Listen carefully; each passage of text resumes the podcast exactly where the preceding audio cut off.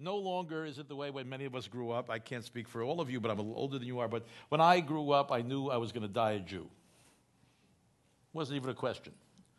Who would kill me as a Jew, I wasn't sure about.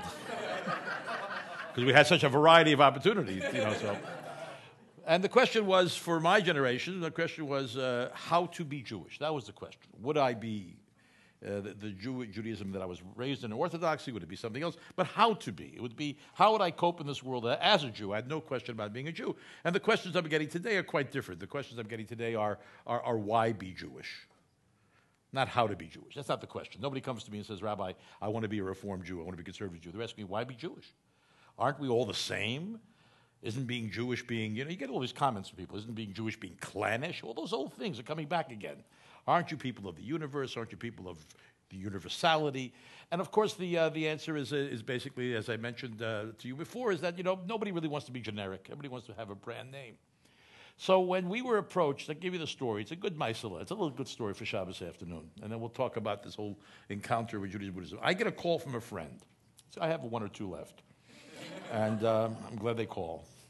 This is a friend from college, and uh, we took diff- diff- diff- different paths. I went uh, more intensely into Judaism. He went into Buddhism, as many Jews do, and lived in San Francisco and got very involved in all kinds of stuff. And he gives me a call one day, and he says, Moshe, I got a message from someone in the Dalai Lama's community uh, that he wants to meet Jews. So I say, okay, that's cool. So I said, well, how, how did that come about? And it's sometimes a good deed actually leads to a good deed. I know it's hard to believe that, but it sometimes happens. It seems he, was, he had heard from a person involved in a project that American Jewish World Service was just beginning. You're all familiar with American Jewish World Service? Really fantastic or, or, organization. It was just beginning, and they were uh, providing aid for Tibetan refugees that were coming into India. And uh, one of the people working for HWS was approached by a, Tibetan and said, Jews, you're Jewish? Oh, you don't look Jewish. No, that kind of. He says, You're Jewish? I go, Yeah, he's Jewish. He says, You know, the Dalai Lama often talks about the Jews. he says, Really? He says, Yes, yes. He talks about the Jews and how they have, uh, they're still around. And he finds them to be an inspiration. I said, Say good. Fine. Say so one word goes to another word. The Dalai Lama wants to put up a meeting, wants to have a meeting between Jews and Tibetans. And he has Jews who are in the Tibetan community, but they're not Jewish Jews. You know what I mean? They're Jews by birth or by accident or whatever, but they're not necessarily committed Jews. So uh, this friend of mine who was not in the Jewish community at that time, still is not, really calls me up and says, okay, he wants me to invite Jews. Who should I invite to the conversation? So you ask, well, what are you looking for? Well, looking for people who are not prima donnas. I say, well, then the list gets a little smaller. I say, oh, you know, so there's the usual suspects. We have a whole like, group of usual suspects who, who meet with the Pope every couple, of weeks, you know, the, the, that group. Um, so we, I helped put together a group, and it was a group that included Arthur Green, my tea teacher Arthur Green, my teacher Yitz Greenberg, and his wife Blu. All these are names that all of you know because you've probably been here. Um, uh, uh, Larry Kushner at that time, an uh, old, old, friend of mine. It, it was, uh, and uh, Judy Hauptman, who was at the seminary teaching Talmud and uh, one other person who was there, I forget right now. But the bottom line was we decided that we would arrange a meeting in, to coincide with the Dalai Lama's visiting the States in uh, the fall of 1989. And by, we didn't know it at the time, but he would be awarded the, the Nobel Peace Prize right at that time. We didn't know that at the time. So uh, the meeting was to be arranged in uh, the New York area, and Judy Hauptman's brother, Phil, who's a uh, gerontologist, was, a, it was a, Jew. He had been raised in a uh, fairly traditional borough park kind of Jewish community, but also was a supporter of, uh, of a Buddhist temple in Washington, New Jersey. You can't make this stuff up, you know what I mean? right? And, and, and, the Jewish temple and, and the Buddhist temple was, you know, I'd say 50% Yidlach were running the place. You know, you know Reb Zalman used, used to joke in the old days when he went to conferences around the world uh, in Buddhism, right? So the leader of every Buddhist delegation from every different country, they all were Jewish. You know, basically.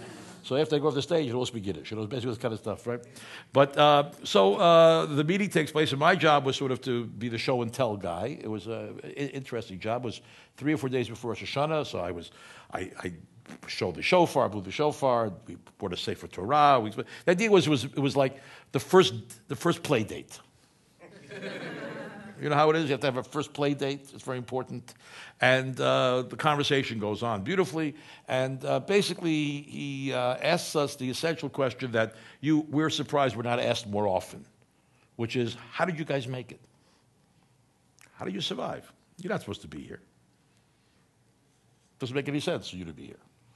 History was against you, numbers were against you, power you didn't have for a very, very long, long time. So tell me, is there a secret to your survival? And then you, those of you who read the, read the book the Jew in the Lotus know that was a real impetus for us uh, to begin the idea of having an ongoing kind of dialogue. So after that first meeting, which was very successful, and everybody, we decided to, if you have to concretize the play date, what do you do? Got to play at the other kid's house. Can't have it twice at your house. No? One's at your house, one's at the other kid's house. Then it's for real. Then you have a real play date. So we were able to get uh, uh, the Cummings Foundation to sponsor a trip of uh, four rabbis and four scholars, and a reporter who wrote the book, uh, Rodger Kamenetz, and a few other people to, do- to, document the event, to go to play at the Dalai Lama's house. He is in exile with his community in a place called Dharamsala, which is north, about 500 kilometers north of New Delhi. And uh, that's where the government of exile exists. And, uh, and we started an encounter. We went up there and we spent a couple of weeks with his community and, with, and we met with him a number of times. We could talk about the, de- de- the details. But what I'm more interested in is talking about what is the art of dialogue about. And I think that's really important to understand. Dialogue is not disputation, obviously, right? People, when you go into dialogue, what you do, the great secret of dialogue, the, the beauty of di- dialogue, if you're doing it well, it's true between Jews and Christians. There's a lot of Jewish Christian work. I'm now doing Jewish, Jewish Muslim work. Very hard, but we're doing it because We've got no choice. You know, uh, we're, we're, we're, going to be living side by side forever, so we might as well learn to talk to each other. Is when you do di- you're, the basic function of the dialogue is to bring out the best stuff you got. The best stuff you got. And you put it out on the table, your jewels, and they put out their jewels, and you get a little envious of their jewels, they get a little envious of your jewels, and you come back loving your own tradition more, you know you have a good dialogue. So that's what the function of dialogue is. Not to convince anybody of anything, but saying, this is my beauty, this is my love, this is what keeps me alive as a human being. This is what I've gotten from my parents, this is what I hope to give to my kids. And you bring out the good stuff. You don't bring out, you know, the hilarious that you knew in the family. You don't bring out, you don't bring out, you know, the crazy Aunt Bertha. Uh, you keep them locked away. you bring out, what did we bring out? We brought out Shabbos. And when, you know, Shabbos, what we did Shabbos, he described Shabbos to him. He said, wow, Shabbos? He said, Shabbos? He said, What, 25 hours a week that you can spend in somewhat contemplative life? He said, That's amazing. 25 hours a week. That's amazing. So after the meeting, we kidded to each other, Well, we convinced him. Now, how do we convince the Jews? you know? You know, that's really the challenge, right? So, uh, so what was the, uh, what was the, uh, the intentionality behind it? Maybe there was some ulterior motive in the side of the Dalai Lama. Maybe he did buy into a little bit the idea that somehow we did have more power than we have, which is not an uncommon thing for people of uh, other traditions to believe that somehow we do control the world, or at least have a lot of access to controlling it. That may be it. But I think more importantly, it was that he understood very much that we were a tradition that could give him something that he needed badly, which was how to, to deal with the idea of diaspora. His community has been uh, dispersed now since 1969, let's say. The Chinese came in in 1949, but it took until 1969 for him to, to leave his country. And like all exiles, if you're familiar with our own exile, when we went into exile uh, during the uh, time of the First and Second Temple, what the conqueror does is gets rid of your elite class, your intellectual class, the heads of your academies, and he sends them out and he leaves the other people below. And smart ones, smart empire builders, which we are not, by the way, as the United States policy, is you never get rid of the, the, the, the stuff in the bottom. You have the people at the bottom still pay the bribes to the same guys they're paying. That's why we made the big mistake in Iraq. You know, we came in and we washed it all away. You know, and you can't do that. You really got to just get the big, big, big, big guys. You know, let everything just happen the way it happens because people don't like to change. It causes wars and killing and all kinds of stuff. So he asked us this question, and that's a question that we have to ponder ourselves. What is it that kept us alive in, for all these years? Now, we got hit with diaspora twice. I hope we don't get hit again, but twice at least. And the first one was a very short diaspora. You may be familiar with it. It was uh, after the destruction of the first temple in 586 BCE. I think it was a Wednesday. And uh, we were in exile, and our leadership, our heads of our academies, are, were sent to Babylonia, which is now, of course, Iraq today. And uh, within 50 years, Iran, Persia, beat Iraq. It's been going on for a long time, this stuff, long time. And the Iranians beat the Iraqis, and the king of the Iranians, the Persians, King Cyrus, you're all familiar with this fellow, uh, invites the uh, Jews back, and he says, All right, you want to build your temple, Kashish Kangelt, why not do it? So he sends back the folks, and then the second temple period starts. And what happens is that we leave a diaspora community. It's fascinating. And the oldest diaspora community is the community in Babylonia, and they stayed part of the diaspora until from 586 BCE till 1952 CE. Pretty long time, right? The Bavlim, the Jews from Babylonia, right? They finally, when the, when the state of Israel was established, as you know, in 1952, many Jews were forced to leave because they were accused of being Zionists, whatever it was. So there was always a diaspora community created. And the question is that what was the power of that diaspora community? We can spend time talking about it. The second diaspora, of course, happens with the destruction of the, seventh, of the second temple in the year 70. And there, too, the Romans slice away the, the top layer of our people and disperse them to various places in the Middle East and uh, into Rome and uh, other places. And that one took a longer time for us to overcome. So we were hit by diaspora. We were hit by galut, it's called. Galut was, is no longer polite because Galut means exile. Very few Jews in Southern California feel that they're in exile. Maybe some of them do, but not many, right? Because if you don't want to be in exile, there's a plane that takes you right to Tel Aviv. So 14 hours, you don't have to be in exile anymore. So if, if you really don't want to be in exile. So we, we don't say the exile anymore. You know, we say diaspora, sort of a nicer, polite word.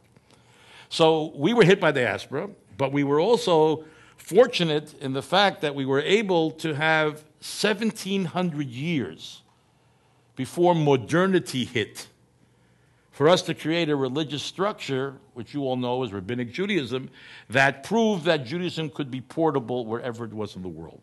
Remarkable thing. We don't have time to talk about that, just a remarkable phenomena. To create a, uh, a, a religious community not based upon geography, common geography, or common language. It's remarkable In the annals of history. It's remarkable. So we had 1700 years in order to build that up and create that kind of structure. When modernity hit, the French Revolution, you all remember your days in school, 1789, the doors opened to citizenship in Europe. Even with that 1700 years, 90% of the Jewish people leave Judaism, traditional Judaism. Those doors opened, baby, they couldn't move fast enough to get out of the ghetto. And you know what? Rightly so. No brownie points to be in the ghetto. And of course, then, of course, all these modern denominations began to emerge, trying to figure out a way how do we live in balance between being Jewish and being part of a secular general culture. And that's been going on and still will go on for many years after that. But the Dalai Lama and his community got hit with a double whammy not only diaspora, but modernity. Let's talk to you a little bit about what Tibet was like before the invasion of the Chinese. I hate to, if you're very romantic about it, you shouldn't be. It had its issues. It was a theocracy. It has a God king. It has an elite that, in some ways, does, did, ex, did exploit uh, the uh, lower classes. There's a very distinct monk culture, monastic culture, and there's a householder culture. The householder culture supports the monastic culture, but is not given a lot of education. They're kept in sort of a limbo that they have and need the monastic culture to give them what they need educationally, et cetera, et cetera. But it was, for the most part, a culture that was as hard to believe, but it's true because the Dalai Lama is such a joyous and wonderful person. But the predecessor to him, uh, his uh, f- previous reincarnation, was a xenophobe. The reason Tibet was able to preserve its heritage for so long is they didn't like anybody coming in and bothering them. You didn't, you know, they were not an open people. On the contrary, they were defensive people, rightly so, because of the history of those around them wanting to invade them, etc. They became very defensive. The Chinese use this, if you will, disparity of, uh, of Tibetan society as an excuse, quote unquote, to liberate the proletarian Tibetans from the exploitation of the monks. That was the official excuse. So they weren't invading. It's like, it's like the Soviets in Czechoslovakia. Remember 668? Some of you may remember. They, we were invited in. right, uh, etc. So they go in in 49 and they do what they can do, but ultimately Tibetan nationalism begins to build, and then they realize that Dalai Lama is a dangerous person, so he is successfully uh, smuggled over into India, and he brings with him uh, his coterie of, of tea teachers and uh, exec- executives, etc., and sets up the government in, in exile. By 1970, he's beginning to realize that uh, this double whammy is going to be much too hard to bear. One, loss of land and autonomy. And second, uh, people being exposed for the first time to modernity. So there is a certain kind of attractiveness that modernity has that all of us, in a sense, understand. Uh, that takes you away from your traditions. There's a price to pay. You're willing to pay the price, and most of us in our culture have paid that price. We'd rather be a piece of the action of what's going on in the world than sitting back. We have those of our brothers and sisters who don't agree, but they're not necessarily uh, compatriots, if you be honest about it, and where the Jewish where the Jewish world is going. So we tried to uh, give an opportunity for uh, the Dalai Lama to ask questions and to receive some answers. We prepared quite a bit for this uh, for the, this event, and uh, for the second trip. Uh, Arthur Green could not come. Larry Kushner could not come. We had another crew. We had a wonderful, wonderful uh, t- teacher of mine who you all know, Reb Zalman Schachter-Shalomi. Uh, we had Paul Mendes-Flohr. Everybody know Paul Mendes-Flohr? He's a professor at, uh, you know him from Hebrew University, so do I. Uh, professor of, uh, an expert on Buber and Rosenzweig. We had uh, Jonathan Omer-Man. Some of you know Jonathan. He used to be in Los Angeles, right? He's, now he's up in uh, the Bay Area. we had Blu and Yitz Greenberg, myself. Nathan Katz, who's a professor of the history of the Jews of India from Florida. And then we had Joy Levitt, who's now, Joy is now the uh, director of the uh, uh, JCC of Manhattan, for those of you who know it, near Lincoln Square. It's a very nice JCC.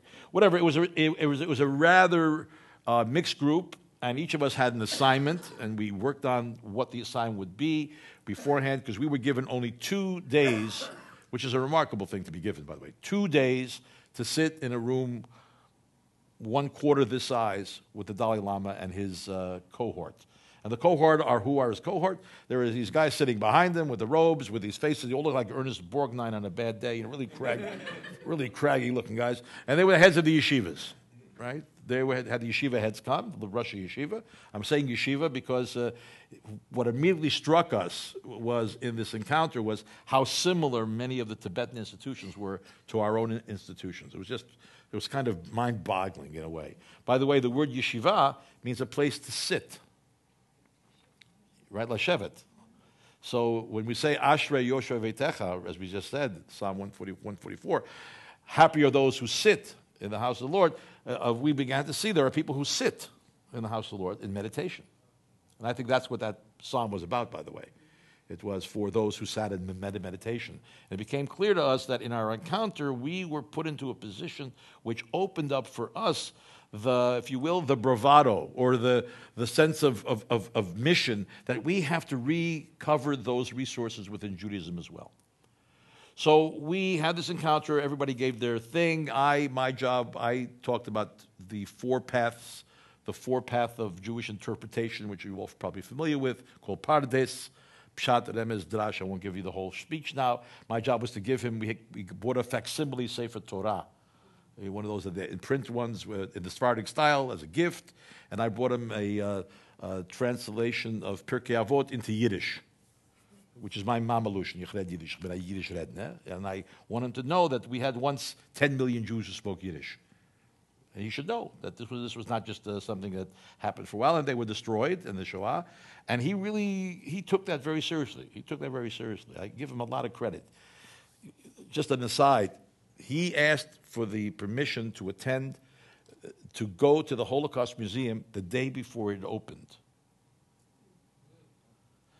to make sure that he was there because he really understands this. He understands. I think this is what mostly makes him attracted to us. That we went through that, and we made it. And he said that's unbelievable.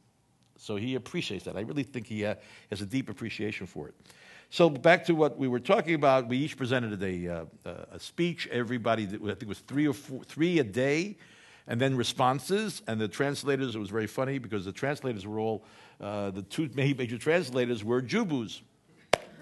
One was from New Jersey, Alex Berzin, another was from, uh, England, and they had been part of the Tibetan community for many years. Later, in more informal conversations, we asked them, How'd you wind up here in Dharamsala?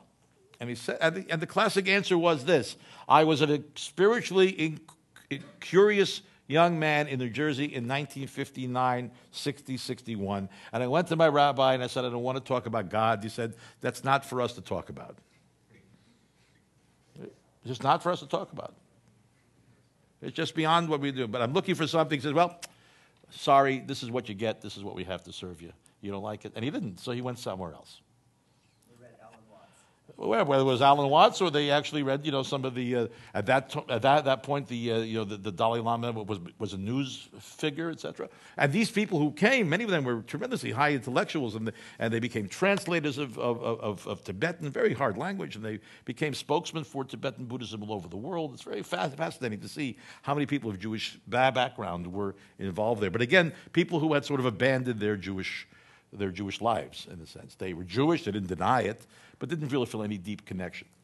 So these translators would translate. The Dalai Lama understands English fairly well, but he doesn't always like to use it. So sometimes he gets tired and he wants to speak in Tibetan, and he can translate for us.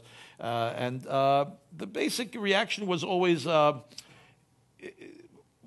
this feeling of the fact that we have a lot to share, that there was something familiar about each other uh, that there was a sensitivity, the way we study text, the way the fact that there is a written tradition and an oral tradition, the fact that they uh, have a tremendous respect for study and learning. One of the most wonderful experiences was v- visiting their dialectical uh, college.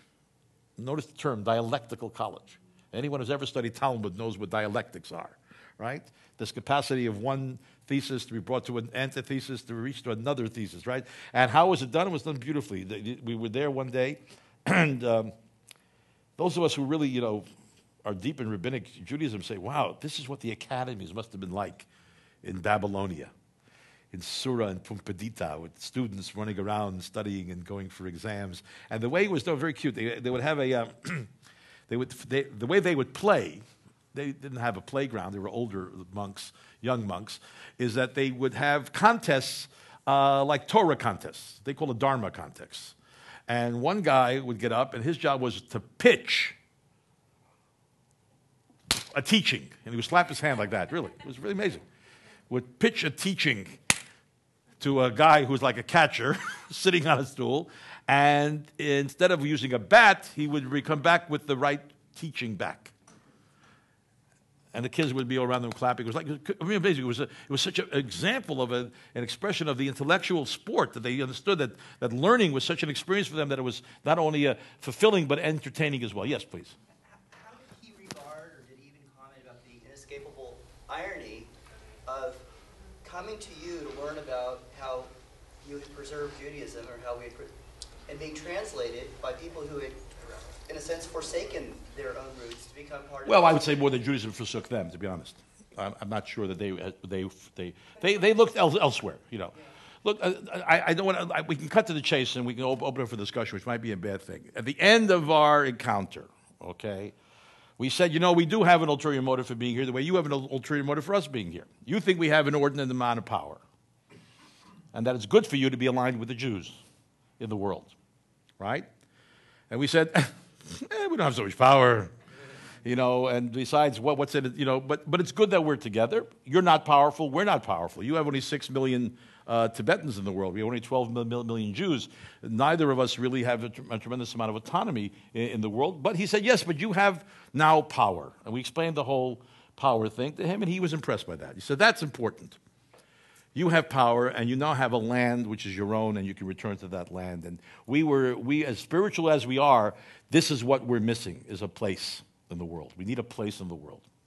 So we really, we really took that very much to heart. And then we also said to him, you know, there are many young Jews who have are looking for spirituality, and many are coming to you. And after our encounter, and I can't go into all the details, you can read the book with Reb Zalman talking about Kabbalah and, and, and, all those things that resonated with him. He said very honestly, Yes, I now can tell that young man or young woman that have they explored their own spiritual traditions? First, I can honestly now say it because I know you have a spiritual tradition. He didn't know. He didn't know. Doesn't know who we are, really. That's one of the reasons the conversation was so easy. There was no baggage. You go into the Jewish Christian, it's take, taken us 40 years in the Jewish Christian dialogues to just unload the baggage. And we're still unloading the baggage. The Jewish Muslim Fragnish is going to be a long time, right, for the amount of baggage. Tibetans don't know who we are. They think, are you like Muslims? They knew a couple of Muslims who were their sheikh them. They used to sheikh, sheikh the animals for them. But you like Muslims? Yeah, we're like Muslims. They didn't know we were. But at the end, he said, I will send someone back to you if you think that uh, if, he, if he or she can find their place. But then he's a very clever guy. He says, but if they don't find it with you, even after they go back, then they're open season.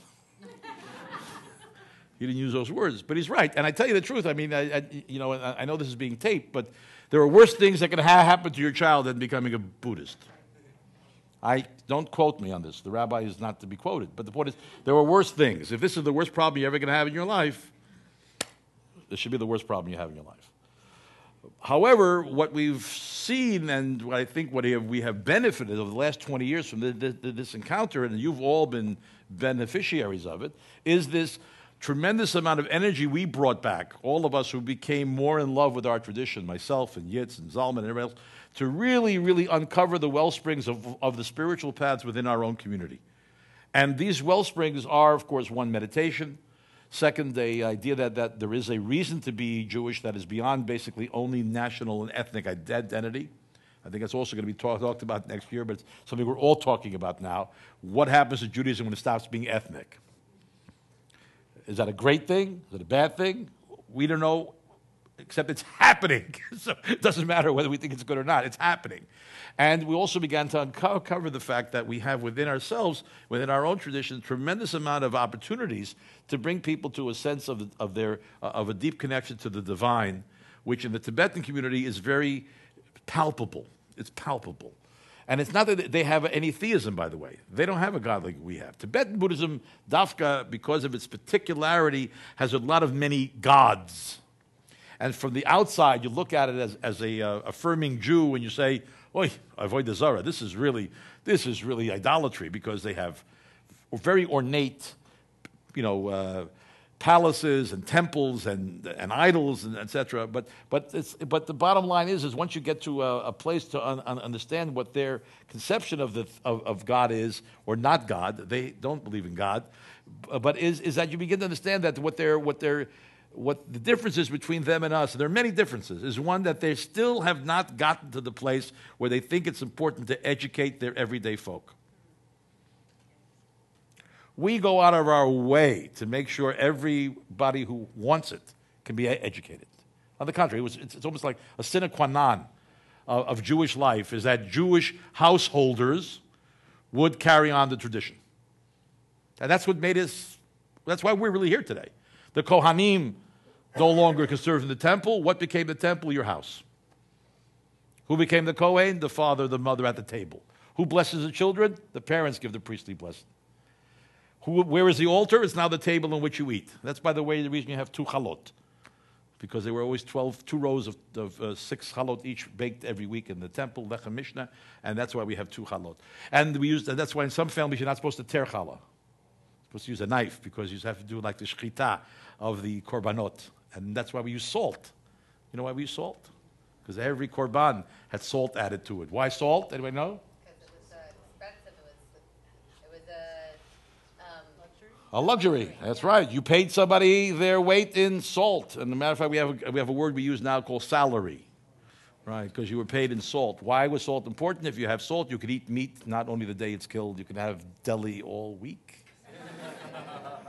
Very important if you like deli.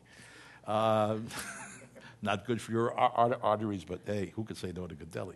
So uh, the uh, the opening up. So so in a sense, one of the things we, we, we discussed with them, we had the chutzpah to discuss with them, was this idea of now that they're in their Khurban, in their destruction, and their quote unquote main temple, Lhasa, the Potala in Lhasa, is no longer theirs, and the traditional orders of the service can no longer be offered, maybe they should start educating their lay people. Maybe they should begin to think, it's a chutzpah for us even to say it, but they asked already. They asked. If they wouldn't have asked, we wouldn't have suggested it. Maybe they should maybe deal and think about the celibacy of their monks a little bit. That the best and the brightest are not reproducing. The best and the brightest are taken over the age of five to seven. They go to a monastery. They'll never have kids. I mean, on the side, a few. Fragnish, you know, on the side, they may have a few. But in reality, formally, they are not to be mar- married. And if, if the best and the brightest don't reproduce, and you're only six million now, and you're being afflicted by modernity, and your kids who are now living in Varanasi and living in Ladakh and living in other parts of India are less and less interested in learning how to daven Tibetan. They want to go to video games and they want to go to computers, and you have to figure out a way that they can do both. You got to figure out a way that we struggle with here too, but how to do both. And one does not necessarily have to negate the other. And he took it very seriously. He took it very seriously. Matter of fact, one of the things he actually followed up on right away was our discussion of Jewish summer camps.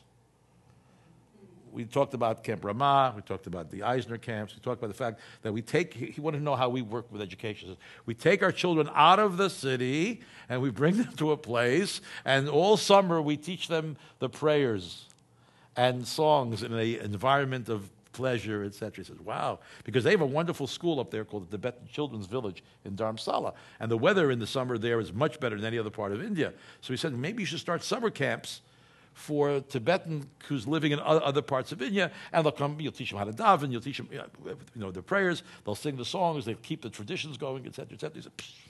he said, Gewaldig. You know, he's Yiddish, by the way, it's superb a little Galicianish, but you have to, you have to forgive him. You have to forgive him. That's where he, was, came from, the Galicianish part of Tibet. But um, so he actually sent the following year. He sent a, a group of his ed, ed, educators to check out our summer camps. It was very interesting. So right away we saw that there was something we could deal with. But more importantly, I think for us and and uh, then for them was how they touched us and how they gave us an opportunity to say, you know what we really should re examine the reasons that we are here in this world. And do we have a new mission? What is our mission? Why are we here in this world? I know we made it. One of my te- teachers, Leibel Fein, who you probably all know, you read his stuff, Leibel Fein said, every Jew should at one time in his life sit down at a piece of paper and say, I want the Jewish people to continue to be alive because. Can you write that page? You know why? Why, why, what is it we really want to be doing? You see, to survive is wonderful, and every organism wants to survive. But it's never been enough for us. We've always said survive for what? What? What do I want to be when I grow up? We, what do we, what do we want to be? What is our continuing, ongoing contribution to the world? Because this is why we're here. We're here to be a Goy Kadosh. We're here to be a Mamlechet Kohanim. You notice that? We're supposed to be Mamlechet Kohanim. We're, sp- we weren't supposed to have a priesthood of, of only one tribe, you know. At one time, every tribe was to contribute the firstborn. That's why we have Pidyon Aben, you know, the ceremony.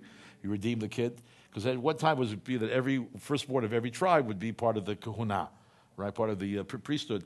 And uh, what ha- happened was that we also believed that it was possible for us to actually serve the world uh, uh and live a way in which our lives serve others. I know it sounds hard for us to really accept the fact that this was our mission, but this was our mission. The Torah was not given before we heard those words. There's a deal to be made. Where does our mission? We can discuss it, because not everybody here is going to agree. But at least we can be on the same page, at least about disagreeing would be good too. At least we believe there is a mission. Because a lot of Jews believe there is no mission for Jews. They don't believe it. They have nothing else. It's, it's, uh, to be the butt of jokes, perhaps, or to be, you know, fashionable in some way, but there's no real mission of what it means to be a Jew. And this is what we really came back with. We came back with a sense of renewed mission, renewed enthusiasm, and more importantly, knowing that we have had some way of affecting the Tibetan community as well. And we've had some, I think we've made some contribution to them as well. I can't say we brought them back to Tibet. I don't think we'll ever get back to Tibet with the present Chinese regime, to be very honest. But we do the best we can. We do the best we can, but we're not. We can't deliver what they ultimately want, but yet they have given us much more than we ever expected to get. So it was a very fruitful relationship that's continuing to happen to this very day, and we hope it will continue. But the irony is it is that they're going to dissipate as a community. They're just going to dissipate.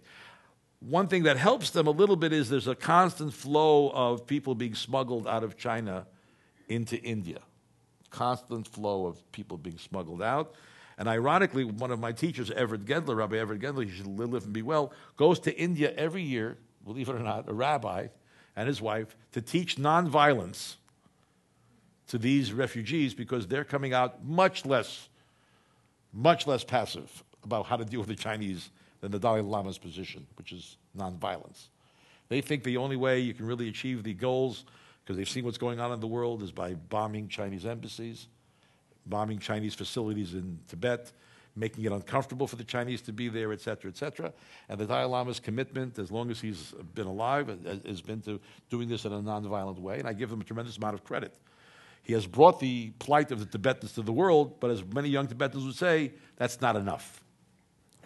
That people should have Rahmanis for us is not, not enough. Let's see some action. So there's a lot of stuff going on behind the scenes now that's very diff- different than it was 20 years ago, etc. And it's quite remarkable that a rabbi from here is going there to teach uh, nonviolence. And that's another way that we interact. We teach each other. We try to keep each other. Rabbi Everett Gendler. He's a pacifist rabbi and the grandfather of the eco Jewish, uh, you know, things. And teaching nonviolence out of what tradition? Uh, Muste, A.J. Muste, Jewish Peace Fellowship. Uh, no, he, he, he's part of the Jewish Peace Fellowship, etc. But he can't find anything in Judaism that's pacifist, because there isn't anything in Judaism that's pacifist. Right. Right. That's not, that's not one of our strong points. On the other hand, we're also not uh, predators. You know what I mean? We believe, you know, if someone comes to kill you, you got to kill them. We're not, uh, we're not, you know, there was a time when that wasn't the case, by the way. You know, the uh, so-called uh, Hasidim Rishonim, in the days of the Maccabees, they allowed themselves to be killed on Shabbat. That was a big deal when they, uh, the Maccabees said, you know, we have to change things that we will, uh, we will fight even on Shabbat uh, in order to defend ourselves. But whatever it is, that there is a, a tremendous kind of interweaving of interests that keep us together, and uh, to and we hope that it will continue just from the point of view of friendship. Now, as you heard, as I heard, we all heard a few moments ago, the Dalai Lama has stepped down as the political leader of Tibet and uh, has given it over to a young man who we happen to know, who just is going to be the new prime minister. He's a uh, uh, fellow at Harvard Law School, and uh, he's a lovely young man, and he's going to be taking on a job that I don't envy anybody taking on to be the prime minister of the Tibetans. Uh, and uh, there's something very dangerous going on because the Chinese are so, so committed to the destruction of Tibetan culture. I mean, committed. It's not just they, they want to see it, uh, you know, week, and they want to stamp it out. Is that there's a tremendous fear that when the Dalai Lama passes on after many, many years of good health, they will appoint another Dalai Lama in China. They've done, done that for the last 50 years. There's a, there is a uh, Panchen Lama that was uh, Panchen Lama appointed by the Tibetans, and there's a Panchen Lama appointed by the Chinese. So there might be a Chinese government official Dalai Lama and a Tibetan exile Dalai Lama. And he trying, he's, he's such a, you know, a, a, radical thinker that he said maybe the way to deal it is do away with the whole way of reincarnation of the Dalai Lama. I mean, for the sake of saving, he's willing to break with the tradition. Whether they'll allow him, the people, I don't know. But right now, you know, the basic way a Dalai Lama is reappointed, they look for signs, simanim, uh, and they have a, a, lake they look at. It's a very interesting way they appointed the next one. The way he was appointed, people came to his house when he was three, and it was like winning home publishing, really, lottery. Came to your house and they, mean, you did it. You, you win the lottery. You're the Dalai Lama. They bring the sticks of the Dalai Lama. The, for what, does he pick them up? Not pick them up. He's taken for the age of three, and he's raised the, with the monks, and uh, and he's given a tremendous amount of uh, spiritual education. How, in the context of that's one of those. You're the Lama. I'm the Lama. You're not the Lama. That's going to happen. No, but, but how could he put an end to it? Because he would say that the way it right. No, but he, before he dies, he might say, "Don't look for a replacement for me." So anyone who call, claims to be the Dalai Lama is basically a fraud. We're ending this system. The Chinese are continuing it. It's not because of us. They're doing it because they want to control political events. I mean, that's one thing you say. There'll be no, no more spiritual kind of leadership. There'll be temporal leadership. And he's setting that up now because he wants to stop being the temporal leader. He doesn't want to be the political leader anymore. He, he actually got fascinated by something in the last 30 years that fascinates many of us. It's called democracy. Because there was no democracy in Tibet. It's a theocracy.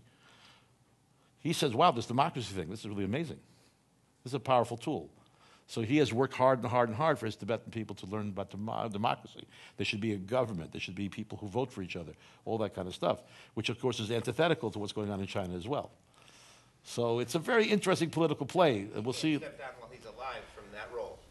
Not really. Well, he has stepped down from the temporal role, but not, not, not the spiritual role, because he's considered. I mean, this is a, a- tough for us as Westerners. He's considered God. Verstehst? He's God. So he can't step down from being God. As Mel Brooks would say, it's good to be God. Yeah, it's good to be God.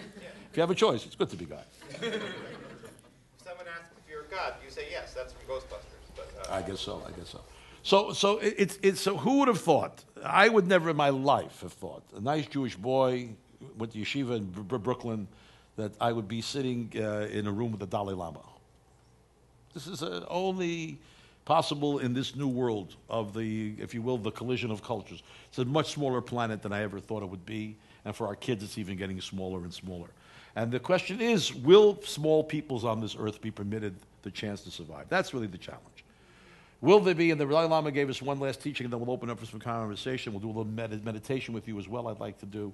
Uh, is, is he talked about the fact that so many people now are so concerned about uh, the ecology, and rightly so, right? Because Kili Kolaretz, we read a few weeks ago. The earth is the Lord's, and we really are here as stewards.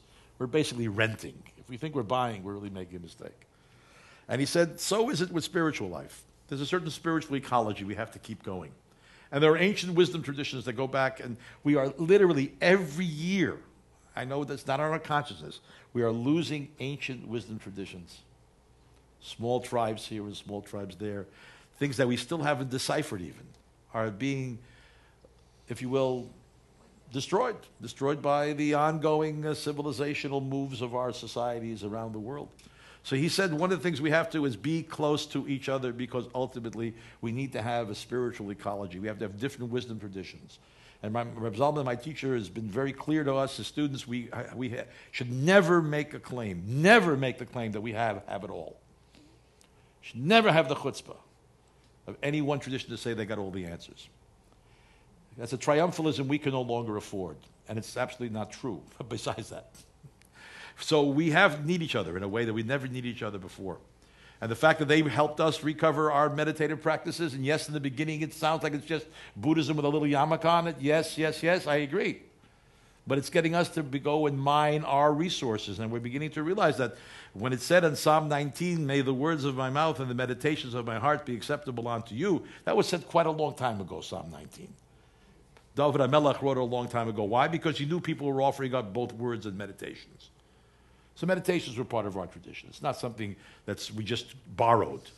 The question is, we, with the losses we had in the Shoah, we lost a whole a string of people who were connecting us to that. They were gone because there were meditative practices going on in many of the Hasidic groups and all through. We lost them.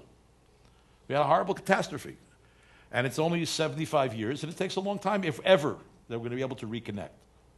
The mere fact that we're here talking in, you know, in, in, in sunny California, you know, I don't take for granted, and you shouldn't either. Going back to the beginning of my talk, he wanted to know how come we're here. And that's the challenge that he gave to the Jewish community. Why are we here? Why are you here?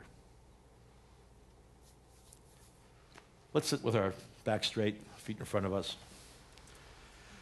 Ah, take a big, a big, nice breath. A yah, oy, a good yah. Ah. And just relax yourself a bit. Feel your own weight in the chair. It's a very simple thing, but not easy, of course. Be here now. Wherever you've been, you're no longer there. Wherever you're going, you're not there yet. The challenge for most of us is being here in the now. And one way we do this is by paying attention, feeling the weight in the chair, noticing where our, our body is, noticing our breath, our body contracting and expanding with each breath.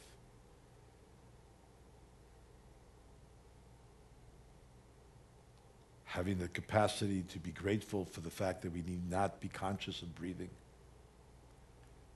Chas v'shalom, God forbid, we ever have trouble breathing, then we become very conscious of it. So we're grateful for the gift of breath. In Hebrew, you all know the word for breath is nishima, the same word as nishama, as soul. We are grateful every morning to have this soul return to us.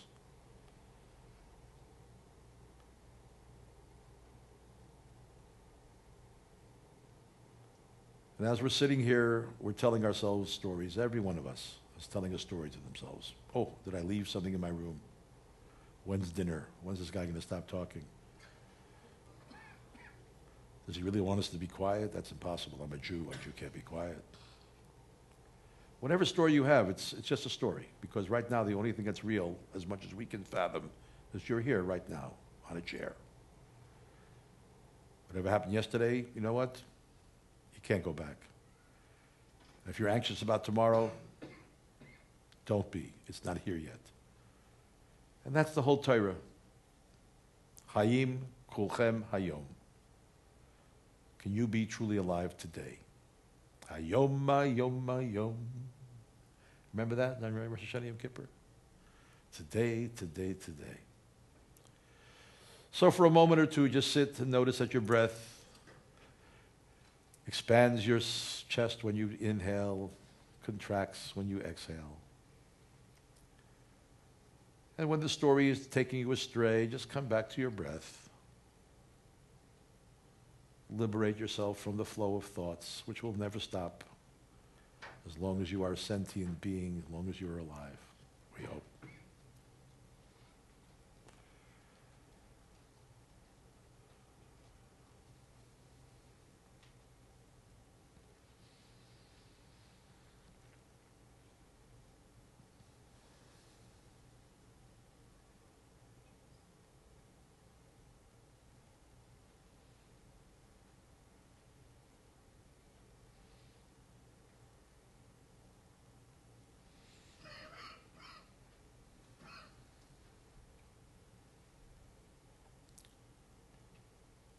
Again, if you're telling yourself stories, that's fine. Just let them go. If it's a great idea you have, I promise you, if it's really that great, it'll come back to you.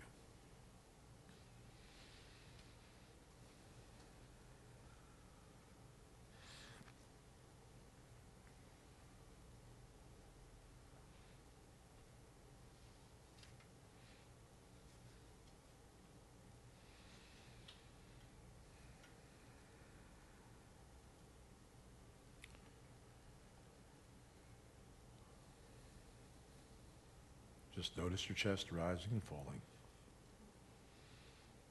There, leaving and entering your nostrils. The basis of your own existence, right here, right now.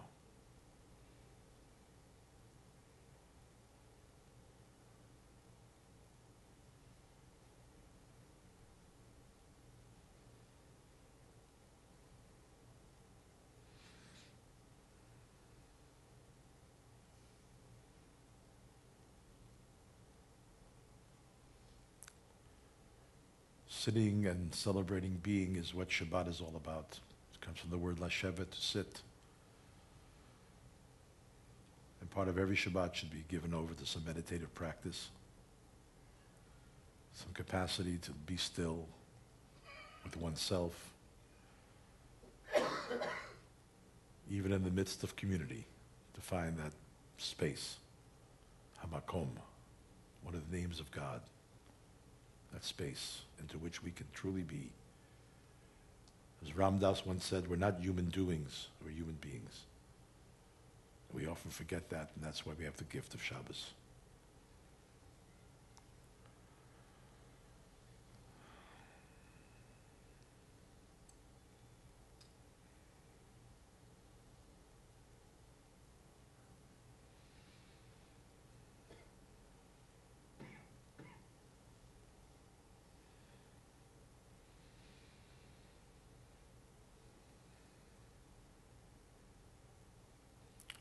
Notice your comfort with silence or your discomfort with it.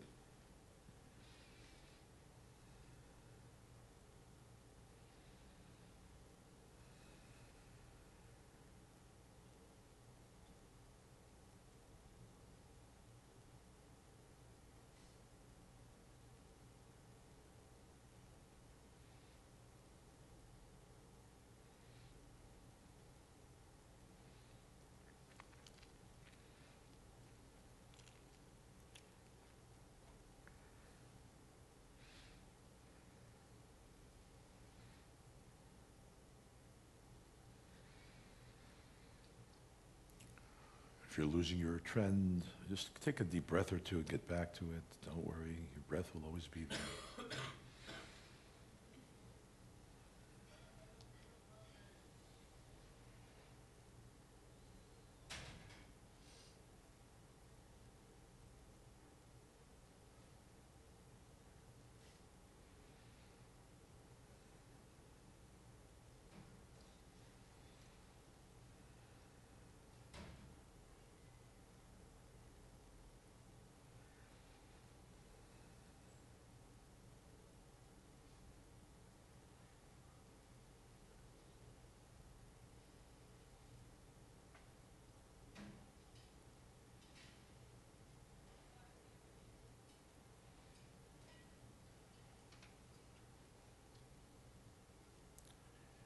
The underlying structure of all of our tefillot is breath.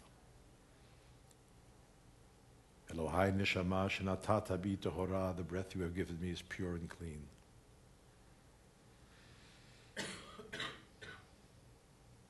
Kol hanshama hallelujah, hallelujah, let every living breath praise your name.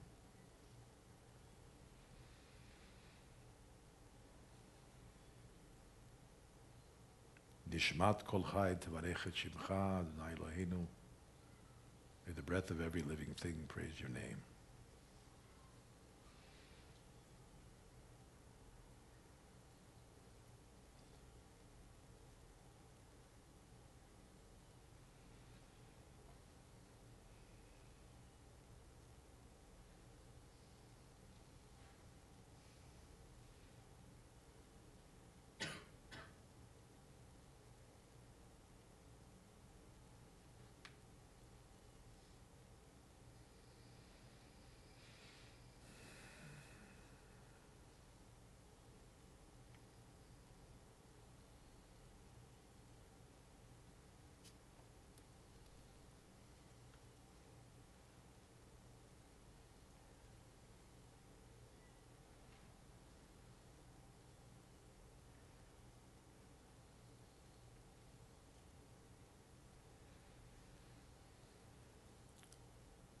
Waves of the sea, the inward and outward movement.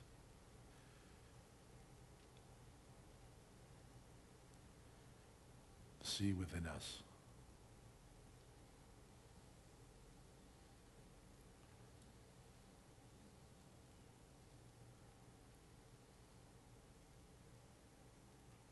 Our capacity to receive and to give. All to be found in our very breathing, our very being alive. It's simple, but it's not easy.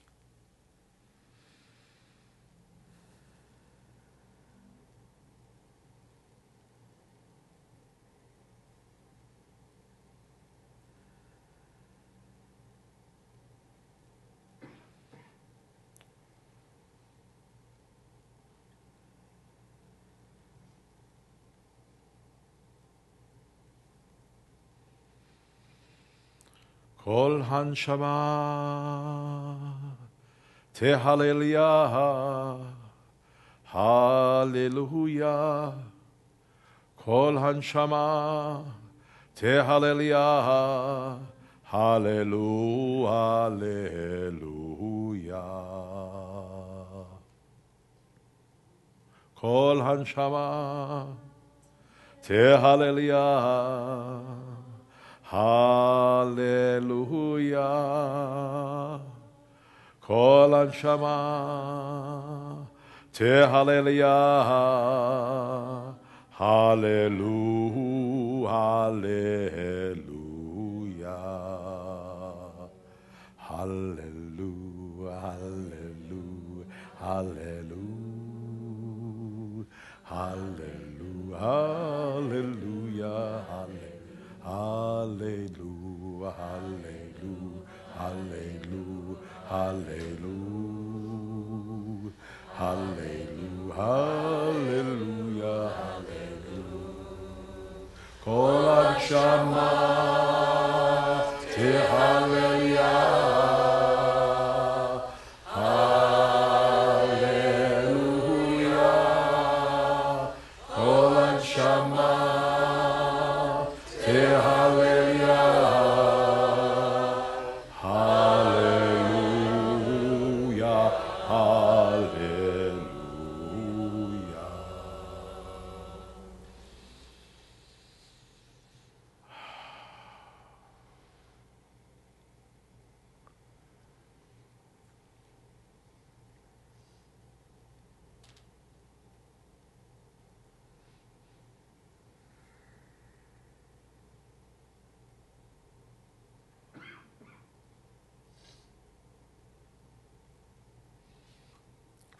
comfortable opening your eyes, please do.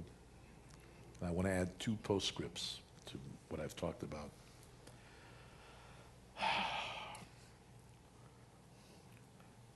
Two uh, marvelous consequences of uh, the trips, well, three really. One is a personal one. It was on the uh, flight back from India with my teacher, Reb Zalman, where he uh, challenged me uh, to become a rabbi. Uh, I had been acting as a rabbi in many ways because of my education. I was an academic and taught in the academic community, and then spent about 12 years wandering around, living by my wits, giving workshops, etc. And I had resisted becoming a rabbi because I wanted to be a post-denominational one. Uh, and I said, look, everybody projects their rabbi crap on you all the time. You don't want, what do you want to be a rabbi for? But he said, no, no, no, you've got to find the base, Reb Moshe, and this and that. And I sort of listened with one ear, you know. And as would ha- have it, when I came back to Boston, um, uh, sometimes things are bashert, you know, bashert, meant to be. By the way, there's another Yiddish word which means when it, when it, it, doesn't work out the way you like, like it, and you don't want to say bashert, you say fafal. you know, I can't do anything about it. it's funny, right? You say it's bashert, and then you say, ah, but uh, fafal. Uh, and I, I met Rabbi uh, Ar- Ar- Arthur Green, another teacher of mine, had come to Brandeis and, uh, and others, and, and I started a smicha program uh, for about six years of study with uh, three wonderful mentors, so of my own personal life. But another uh, two things happened. One was um, the Cummings Foundation, uh, which at that time, the Jewish part of the foundation was being uh, directed by a woman named Rachel Cowan. Name strike a bell with any of you? Uh, uh, Rachel uh, invited a group of rabbis to a, a retreat to be led by a very well-known teacher in the uh, American Buddhist community named Sylvia Boorstein. I know her? She's based in Spirit Rock up in the Mill Valley uh, in Marin County. Um, and she uh, did the first training for those three days of rab- rabbis uh, in a silent retreat in Barre, Massachusetts, which is where Insight Meditation has its headquarters. Uh, Insight Meditation was a meditation brought here from Thailand. It's a Theravadan, South uh, Asian meditation brought here by, uh, sounds like a law firm, Salzberg, Goldstein, and Kornfield, right? Um Jack Kornfield uh, and uh, Joseph Goldstein and Sharon Salzberg. And they, uh, of course, again, it's very similar story. Jews who did not find it in their own tradition. They were doing Peace Corps work, found it in Thai- Thailand, brought it back, brilliantly deculturalized it, psychologized it, and brought a technique that has been, look, it's 35 years now since then, and they've developed and they've moved in very wonderful ways, and that's where I've got my training, and you know, because I had no place to go. That was the thing, I had no place to go. So she starts uh, this class with a rab- rab- rabbi sponsored by the Cummings Foundation, and I love rabbis, but not talking to rabbis is even better. it was fantastic. Be in a room with 30 rabbis and not talk. It was fantastic, you know. And from that, a series of trainings began, and I was in one of the first uh, two-year trainings with Sylvia Boorstein uh, for rab- rabbis to bring meditation into their communities. And uh, it's still going on. It's being done in a number of di- different ways. Ray Rachel, when she left Cummings, uh, set up a thing called the Institute for Jewish Spirituality, and they train ra- rabbis and cantors, uh, and meditation is a very big piece of it. But what what I did in order, you see, the only way you pay back your teachers, as you know, in in, in your life, you, can, you can't pay them back. You can only take their teachings and move it forward. That's, that's your whole, that's the thing. You gave me something, you know, I can't give you anything back for it. I can just be grateful and give it out to somebody else. That's the way we do it. So uh, a number of years ago, not too many years ago, I started a, uh, uh, an organization called Nishmat Chaim, the Breath of Life Jewish Meditation Collaborative, and our goal and it's struggling because it's hard to get it's hard to get people to buy into this consciousness. They see it as a certain kind of they have a very negative sense that that meditation leads to passivity. Passivity. They don't understand that it's the contrary. Meditation is an energizing factor. Second, they have this uh, people have misconstrued that, oh, I can never meditate because I can never clear my mind of thought. And that's exactly what you don't do. So there's a certain kind of resistance that people have, where they see it as something still a bit flaky, uh, or a little marginal, or certainly, why should I support middle-aged Jews who want to sit on their asses? Give me at least one cleft palate kid somewhere to support. You know, you know what I mean? It's uh, from a fund, fundraising point of view. But the goal that we have, and we're getting there, Baruch Hashem, little by little, is that every shul in New England will have a contemplative group that would balance the heavy transcendence of the Shabbat morning service, which I've heard a lot about today from people who really have problems with it. And it's why perhaps a lot of people don't come to shul as often, because it's something that they really can't deal, deal, deal with. And balance it with, uh, with something, uh, uh, have a group that would be there all the time doing the inner work too. So the tension between the two can be much more helpful rather than see one as opposite, but really have a nice tension going. in. and we're seeing more and more rabbis, more and more congregations saying, we must be doing these things because it's uh, creating one different avenues of access into the community, but more importantly, because we have not created a community that appreciates the now. We have a community that is always regretting the past and fears, fearful of the future. And look, yesh mashu. You know, we shouldn't, we shouldn't say it's totally silly that we do that. But when you live with one foot over here in the past and one in the future, you leave your balls exposed. It's very bad. very dangerous. You know what I mean? You, you, it's, it's not, not a good, good, good position to be in. It's good to also be in the now. And that's what I think meditation can bring communities. And not only meditation, we're doing chanting, and now we're having a, we have a Boston just started a chanting group, Kananahara.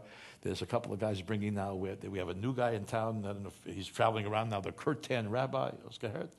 Yeah, he's bringing Indian Kirtan, uh, which is basically call and response, which is all of what our davening used to be, by the way. We, before we had books, it was call and response, right? He said, Hodelanai Kitov, and they would say, Kilo Chasto, right? It wasn't, you know, you know, it wasn't like, you know, page 73, stand up.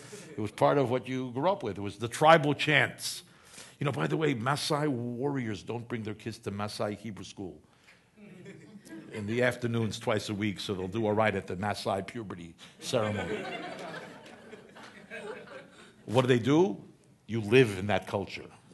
And you go to every one of the events, and guess what? You pick it up you know, and that what's expected of you. You see, that's the thing that of pre-modern culture was at least it had the sense of where you where your place was.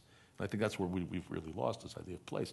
So to sit in place, to have all those things now, how do we teach our kids that you know it's okay to be here in the now? You don't have to be tweeting all the time. You don't have to be some someplace else. And that's what Shabbos is such a gift, friends. It's such a gift get away from the computers, get away from this. It's, I ask more and more people, what would they want to be liberated from? And more and more people are saying technology, technology, technology. They feel enslaved by it. It's like Pavlovian dogs. The thing rings and you're there, you're salivating, you have to be there. Even there's now phantom uh, feelings of phantom vibrations that people are having when they don't, they're not near their phones. Hopefully in the right place, but not always. but phantom vibration. It's amazing. It's, it's, there's a certain psychosis that is actually being created by our technologies, and our technologies are, are so fantastic in some ways. I mean, uh, I mean, what we can do, can I, or I can take a picture of my toenail and send it to, send it to China and, and, and have someone discuss it. I mean, it's a fantastic, in 140 letters. It's amazing. Who would have thought we would get to that place? On the other hand, our moral uh, evolution is slower. Well, I don't know if it's going the other way. We're still killing each other. No. Whether it's part of you, I think it's the biggest question I get from my uh, con- con- congregants is, is uh, should we as Jews be resigned to human nature being what it is? Or do we really truly believe one could perfect human beings? And I say the answer is yes and no. we work at it, we don't give up.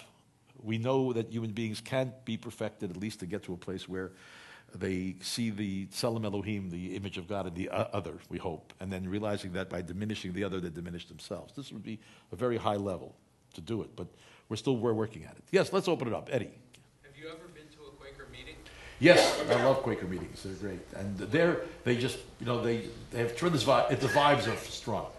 There's something about sitting in meditation in a group or silence in a group that is people don't realize it. You never have to know the person's name. You never have to talk to them, and you feel connection. I was at a retreat once, and I had to leave early, and I got a note from somebody. Oh, I'm sorry you're leaving early. I miss you. I'll miss you. I, said, I don't know who you are, but you sat in that place. You took that place of earth. You gave it that energy. And you know what? You helped me because you know what? I'm sitting in this place of the earth. It's, it's, it's gewaldic stuff. It's very, very gewaldic. But let's hear a little bit more questions and comments. We have a few more minutes. Anybody? Or answers for a change. If anyone has an answer, please, I'd love to have an answer. yes, please. I was gonna ask, Is it true Ben Gurion would go to India before Israel was um, founded? He was a uh, he uh, was a yogi. Yeah, he, he, he did yo- yoga. He was a very devoted yoga uh, person, and uh, he learned it from a number of Indians that he knew, and he had very good relations with a number of uh, yogi masters, right, who came to Israel as well. Yeah, he was very very much He actually was able to do a handstand. Hard to There's believe. A little right, little roly poly Jew. yeah. But if he could do it, we all can do it. Did it Yeah. help him at all? Did it help him at all? It helped him because he survived the Jews. Yeah, absolutely. right? Paul, you know, with, with Gentiles is one thing. Imagine being a prime minister of the Jews. Can you imagine that? Who made you prime minister? You know the. ah, chutzpah, You're the prime minister. No, I'm saying he. Uh, uh, uh, whether or not uh, you're a pro Ben Gurion, not Ben Gurion, I think I think uh, it helped helped him a great great deal. Yes, please. This is a, it's sort of a more intense question, and it's personal. People here know me, but our, our son is an atheist. He's Uh, he doesn't know enough to be an atheist. Okay. Uh, chutzpah is an atheist. Vivester, he knows everything, you know? He's 18, so yes. Yeah, he thinks he knows everything. All right, all right, Rosanna's The question is, you know, I, you know, we talk with him, and we, and, and now we at least have respectful discussions. You know, a year ago, we were ready to kick him out, and he's a great Yeah, yeah. So disrespectful Right. to, to my faith and, um, you know, belief, and so, you know, as somebody who believes that there's, he's very Jewish, by the way, wants to maybe go to Israel, whatever, but how do you answer someone who says there is no God? And, you know, do you just say, okay, I mean, this is my son we're talking about, so I feel, uh, to- Uh, It's, me, it's, it's it's, loss. it- it's really irrelevant, I- I'm sorry to say. You know why it's irre- irrelevant ultimately? Because uh, if it was not based on faith, uh, it, there is no possibility of, of, of proving this. All of medieval philosophy ended with Kant. And Kant said there's a certain level where human logic is going to get you, and that's where we should go. We shouldn't even bother with metaphysics. And there's a certain part of me that agrees with that completely. That I want to act as if. Now that's a question. I don't think you need to have a God to be mor- moral. I really, I absolutely agree, agree with that. My son would agree. Right. Yes, I think. Look, if you move to Israel, he'll be very comfortable. Eighty-five percent of the people would agree with it, right?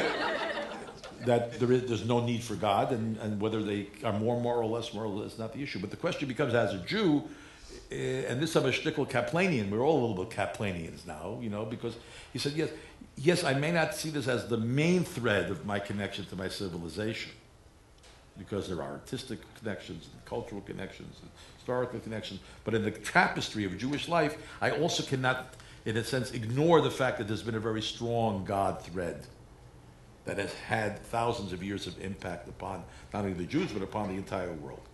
Now, the question is, the, is, is asking what's the God he doesn't believe in? And invariably, I've taught this with you already, it's going to be Zeus. I don't believe in Zeus.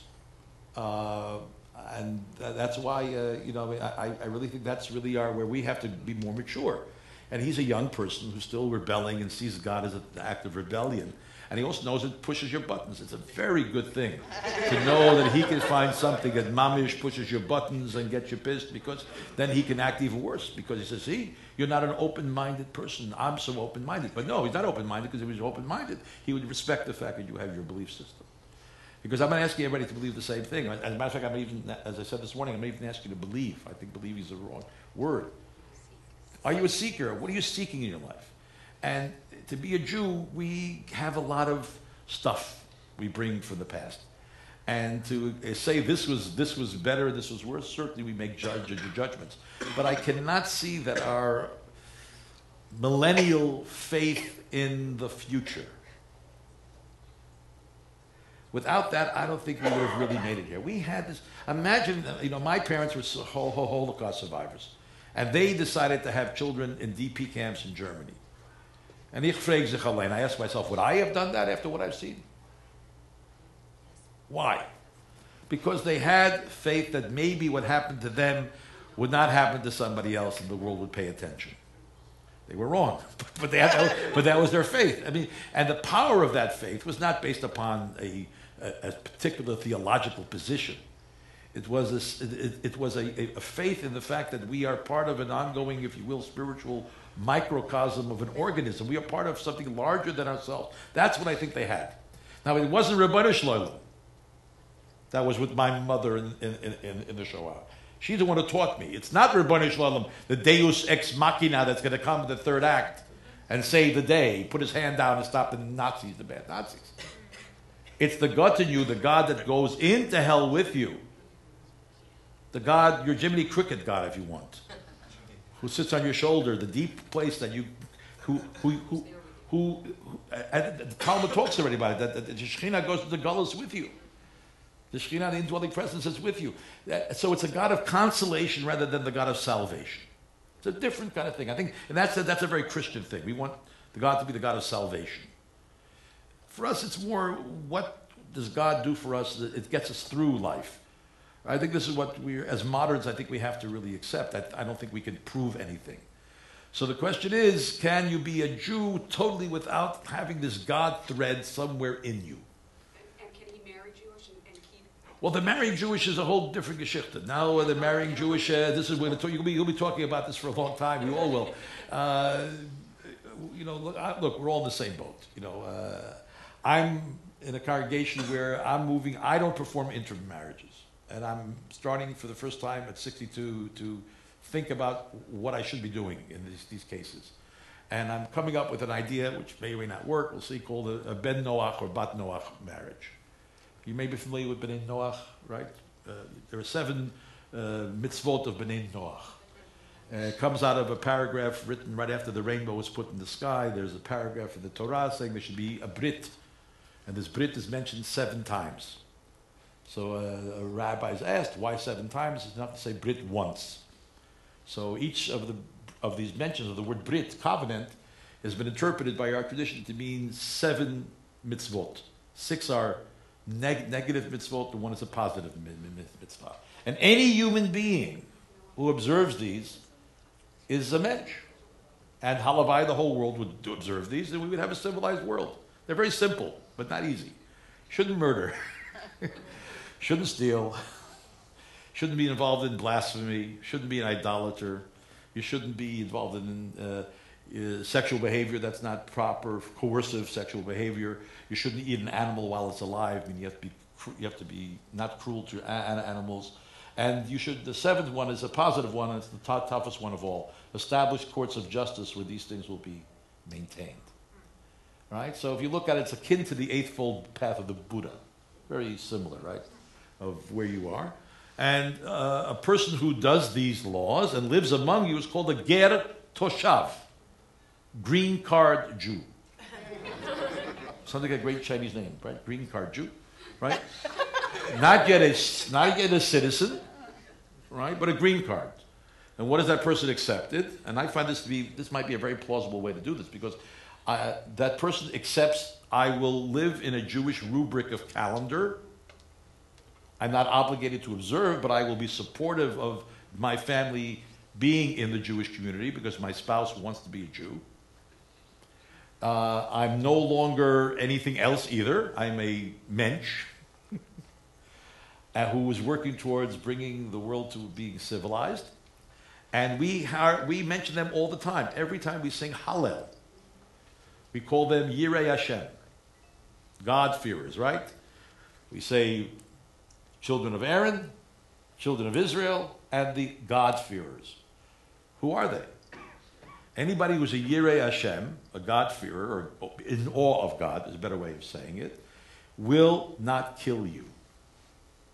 So the two midwives in Shmot who saved the baby boys are called Yirei Hashem. And Amalek is not Yirei Hashem. That's why we got to be careful about Amalek. So we have to encourage as many more Yirei Hashem to exist. And they've always been part of our community. We've had, for thousands of years, we had hangers on. And uh, maybe that's the way to do it. And you, and, you, and you make a very honest chuppah. You don't just do a Jewish wedding and, you know, and blah, blah, blah. you put a rainbow tallis up. You, do, you make it very clear what's being said. And maybe that would be a way for us, because I know many of the people that Jews are marrying are not marrying Jews, uh, uh, people who are church people. They're not church. They're looking for something as well. And in many cases, they are embracing a Jew because they like Judaism. I, I don't think they're doing it because they're anti-Semitic. You know what I mean? Uh, they see something about, about Jewish life that they find uh, the Jewish person. And uh, many times I hear they say, you know, I really feel I'm, I'm getting a family in a way that I didn't have before. I hear it time and time again because it matters for us. It really matters for us in a way that may not matter. Yes, please. Uh, You're you're saying you don't believe in a Zeus or a Due Machina. Um, How do you, how do you deal with your congregation with, I'm the only God in the congregation. with, with- with, with the Siddur, the whole liturgy? I mean, Uh, look, you- you- we, we, we talked about this. Yes, the Siddur, by the way, is doesn't talk about God's intervention. It just talks about our the fact that God is that God is seen as a transcendent being. But it doesn't say in the Siddur. You, we, we hope that you will intervene. Now the question is, how do you intervene? Because even the ones who believe that God is transcendent do not believe that God has a body. Nobody believes God has a body. Nowhere in our tradition. I don't care if you're, you know, what the issue is, is how does God manifest? So yes, I can pray for God's help, but I have to do it because the hands of God are at the end of your arms, and the feet of God are at the end of your feet. That's why there is no arm that's going to. It says zeroa netuyah. So you read the Rambam on this. Rambam is great for this because Rambam will say these are all metaphors. Don't take them seriously. Then write it differently. No, you, you see, I would say no. I understand your issue with it. Understand that these are poetic forms. They are written about an attempt to be close to the transcendent. You would not say that about Rumi poetry that says the same thing about being close to the transcendent. And you wouldn't say it about Buddhist poetry, but somebody, as a Jew, it bothers you. And this is a bias that Jews have. That somehow everybody else is better than the Jews are. So it's poetry. You want to learn better Hebrew, you'll enjoy it more. It's repetitive, absolutely. Find a way to get your synagogue to cut out, you know, 14 psalms that don't have to be said. Right? Bring it down to the nitty gritty. A service doesn't have to be more than one hour. Doesn't have to be more than one hour. I'm sorry that the uh, we have to attach the Torah service on. To be very honest, because they were never together. They were separate. Torah service was never done in shul. It was done in shul a little bit, but it was in the marketplace. You were supposed to read in the marketplace. Ezra comes back and says, "Read it." So we should be going to the mall. It's part of Fashion Island. and uh, reading Torah because that's where Torah has to be heard in the in in the world. But I agree. I think that we're not going to throw the Siddur out yet. There were attempts to do it, and it's amazing to me how all of those attempts have failed.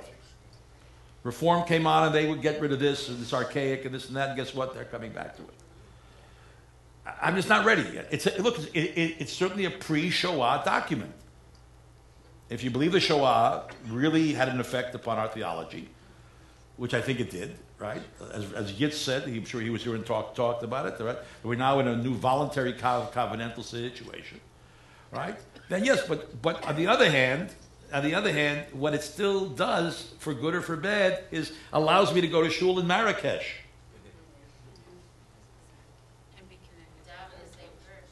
I mean, the, the tune may be different, not, but the point is, it's still a passport still to the Jewish world. Now, unless we all agree to do it, and this is where reform came back, because they realized by not doing it, they were taking themselves out a little bit.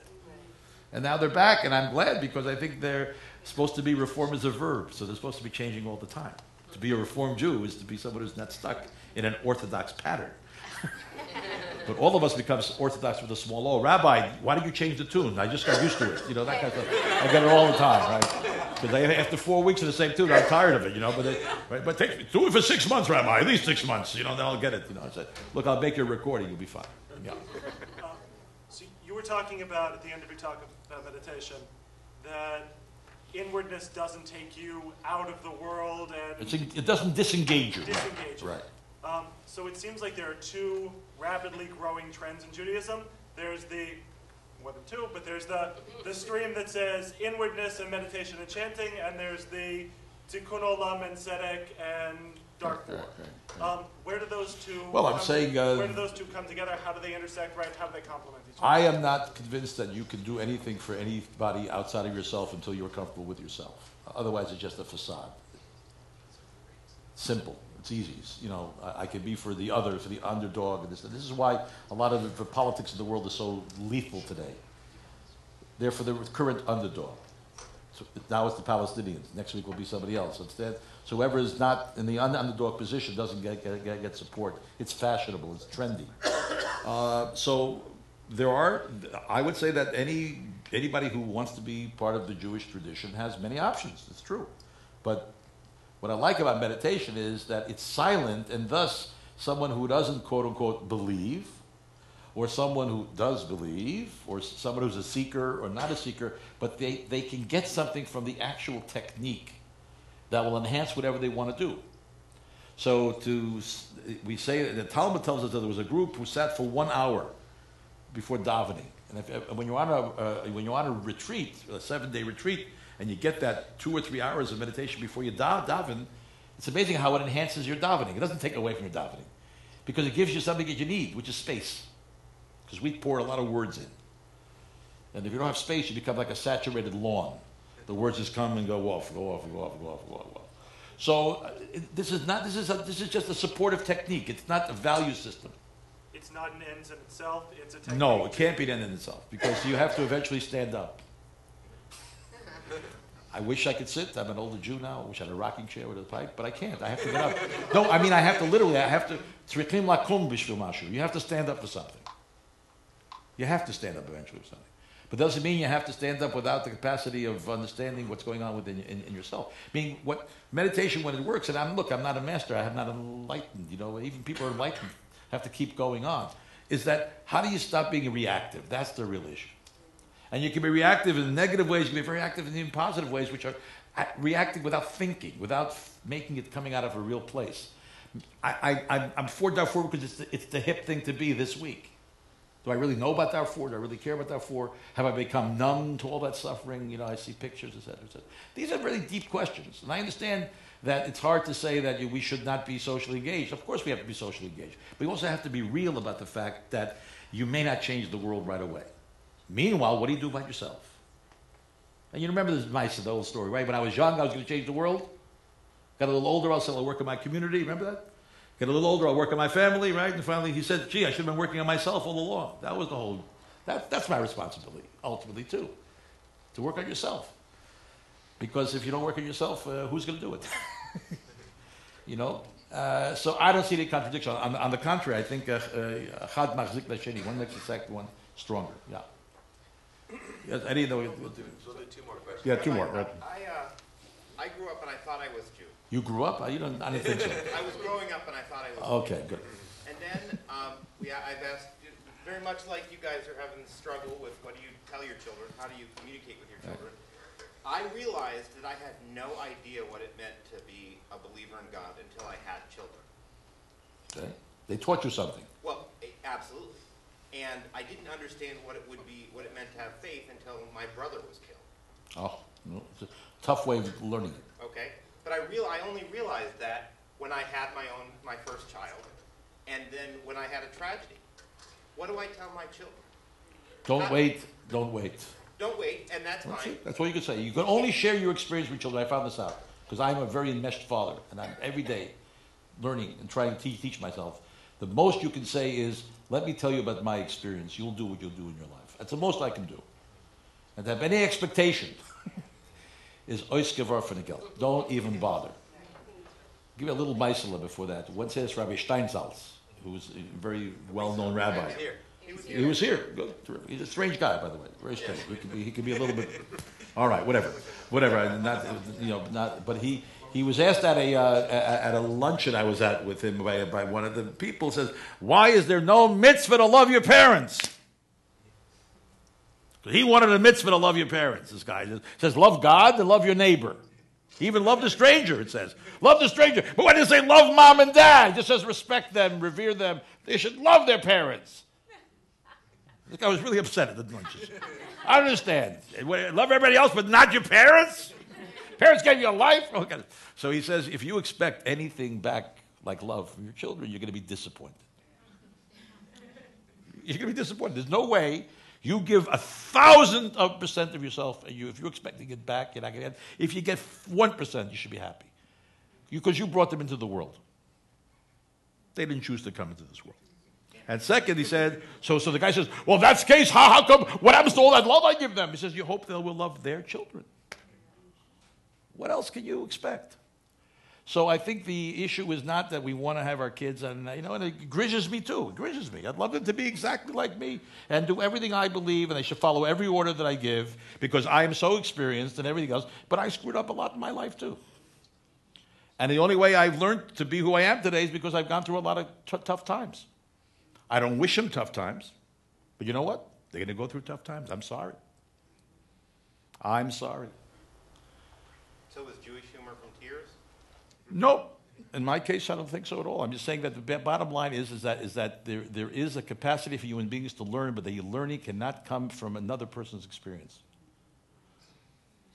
It cannot. I mean, and I wish, I mean, because we're, we're so committed to people being happy all the time. We have to be very careful about that. We overplay happiness. We overplay it as the only, only goal. Uh, and I don't think Jews really, uh, really, I think Jews have to balance that a little bit better. Happy? Okay, it's good to be happy, but there's something beyond being happy. Yes?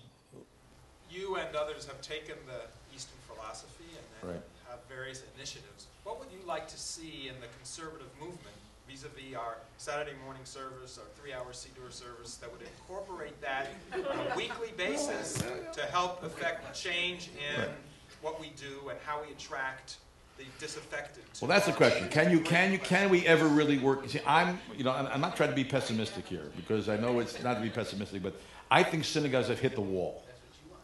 That's why I'm asking you. I think they've hit the wall numbers wise. I think that people who are un- unaffiliated now want to be unaffiliated. And it's not an act of assimilation anymore. Not even an act of assimilation. They're looking for other ways to be Jewish that may not be through syn- syn- synagogue. That's a reality. The number of unaffiliated are growing, the amount of affiliated are growing, and for many reasons. I talked to one, one colleague here, it says it's because there's a consumer mentality now which is different than the, maybe what I grew up with and you grew up with. You had a community, you had a rabbi, he was your family rabbi. You saw him maybe twice, a, three times a year, but you knew he would be there for your, God forbid, for a tragedy, and he'd be there for a simcha, and he was your rabbi. You would be proud to say, I belong to a shul, this is my rabbi. Today, you rent a rabbi. So fiscally, it's a big issue to talk about. Financially, people say, why should I belong to a shul when I need a, a, a bar mitzvah factory? Boston has four bar mitzvah factories. thousand dollar down, fifteen hundred to go. That's it. You don't have to be a member of the shul. We'll have the kids bar mitzvah. That's it. Funerals, call a rabbi. Ask the funeral home. They'll hire you a rabbi for three seventy five. So the idea of affiliating, of being a supporter of mamish, a community, a kehillah, is going by the wayside for a lot of people because it's part of the consumer mentality. A la carte. I want it a la carte. I don't want prix fixe. So do you think that's inexorable? What can we do? Unless we, it's inexorable to a degree that even the kids who are day school kids are, don't, are not joining shuls. They're making their own minyanim. They want places that don't have that institutional veneer. They want to have a more personal, interactive kind of thing. So the question becomes: Should their shuls ever be? Should we still hope? I'm, I'm going to say it one way. We should not be. It shouldn't be a problem that we're smaller in our congregations. We should take advantage of the fact that we may have smaller con- congregations by bringing in all this stuff and getting to know each other, becoming a bigger and tighter family. Because ultimately, what will attract people to a shul is not ideology and not whether the, the chazan has a, a, can- can reach 14 octaves, or that is whether or not they see that these people are really human beings who are there for each other.